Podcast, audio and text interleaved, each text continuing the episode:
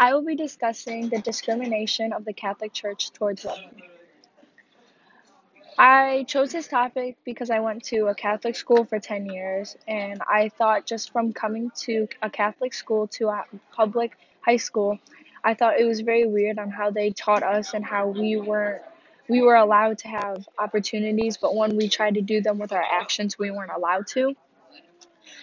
I do include personal stories and events in this topic.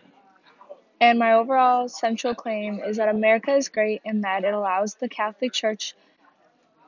However, it is not great in that it hides and discriminates women.